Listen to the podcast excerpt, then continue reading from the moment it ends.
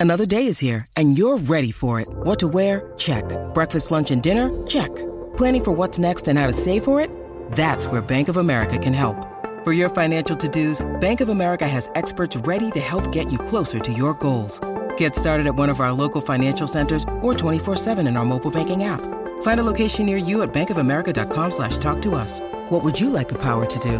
Mobile banking requires downloading the app and is only available for select devices. Message and data rates may apply. Bank of America and a member FDIC.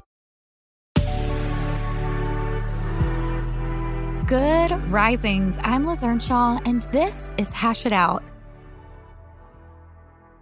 Welcome back. I hope you are having a great week.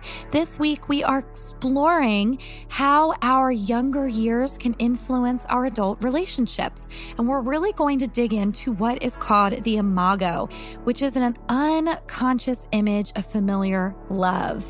Yesterday, I talked a little bit about it and I asked you to think about your own relationships and to think about the types of things that disappoint you in those relationships and the types of things that feel good. We tend to find that the things that disappoint us again and again in relationships are often the things that disappointed us in childhood. So, for example, if I'm working with someone who feels really disappointed by maybe their partner not being emotionally available, I might ask them, Does this feel familiar to you?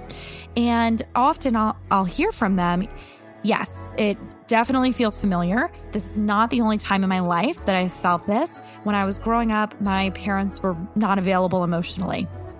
And so, if you find yourself getting stuck in a pattern with a partner or with a lot of people in your life where you always feel disappointed in the same way, I would be curious to know if that is showing up in a familiar way from childhood. Sadly, what this can do sometimes is it can make us believe that this is just the way it is, right? So if you grew up, let's say having a really emotionally unavailable parent or caregiver, and then you have partners or friends or other family members who are also emotionally unavailable. And let's say you go to a therapist and they start talking to you about, you know, what would it be like to be with someone who is emotionally available? Would you like that? You might even think there's nobody out there that's emotionally available. And that would make sense that you you feel that way or that you think that because a lot of your experiences have led you to feel disconnected from people. And this isn't because every single person out there is emotionally unavailable. As a therapist, one of the greatest aspects of my job is that I see so many people. I see so many types of couples. I see so many types of families. And what I can tell you is that while, yes, there are emotionally unavailable people out there, I've also worked with so many people that are. So then, why does this happen? Let's look at a listener question that's related to this. All right, this question comes from a listener who is listening in from California. And their question is Dear Liz, I have a pattern of finding men to date that at first seem as if they are really soft spoken and gentle, and later on turn out to be domineering. What is going on here? Why do I continue to be in these relationships? Now, this was the initial question.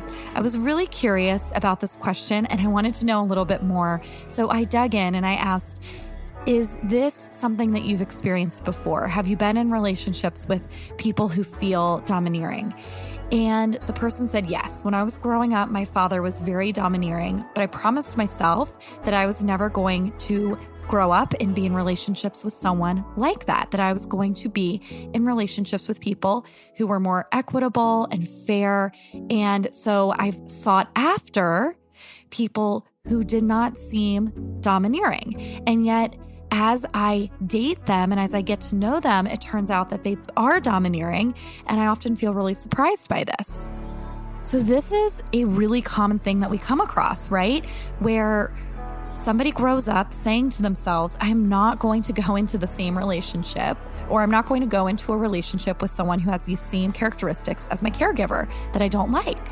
And then we end up in grown up relationships And we end up with people who have these characteristics. And what I'll see is I'll, I'll see somebody like this saying, you know, my parent was really domineering.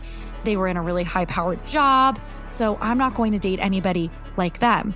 But what they will unfortunately look for are very surface characteristics to try to prevent getting into a relationship with someone that has those more ingrained characteristics. So, for example, if this person, and I didn't dig this deep with them, but if this person's parent was a financial advisor or they were a lawyer or something like that, they might have said to themselves, I'm not going to date anybody that's like that. And so maybe they avoid the lawyers, maybe they avoid the people on Wall Street.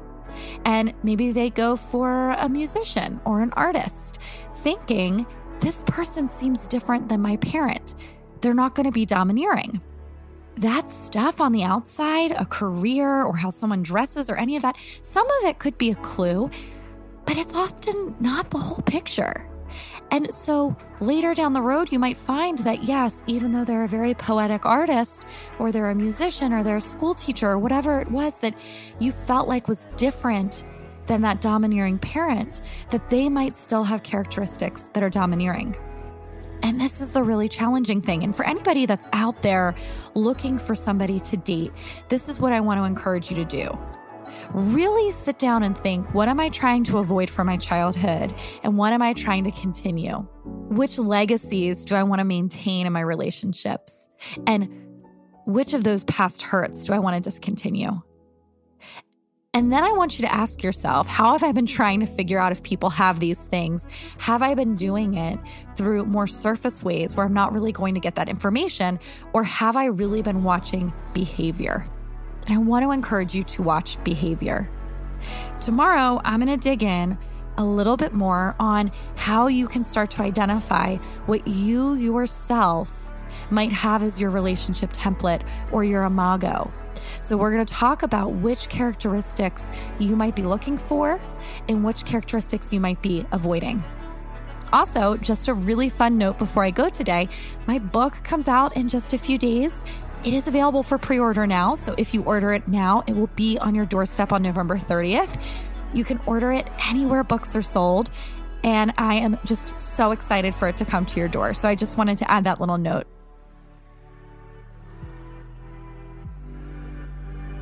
I'm Liz Earnshaw, and you can find me on Instagram at Liz Listens. Thank you for listening to Good Risings. We love hearing from you, so please leave us a review. And until next time, love on your loved ones. And when that gets hard, tune in to me to learn how to hash it out.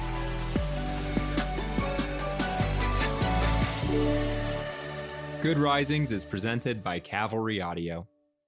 Mother's Day is almost here, and you can get her the most beautiful time tested gift around a watch she can wear every day for movement. Whether mom's into classic dress watches, rare and refined ceramics, or tried and true bestsellers, Movement has something she'll love. And right now you can save big on the best Mother's Day gift ever with up to 50% off site wide during Movement's Mother's Day sale at MVMT.com. Again, that's up to 50% off at MVMT.com.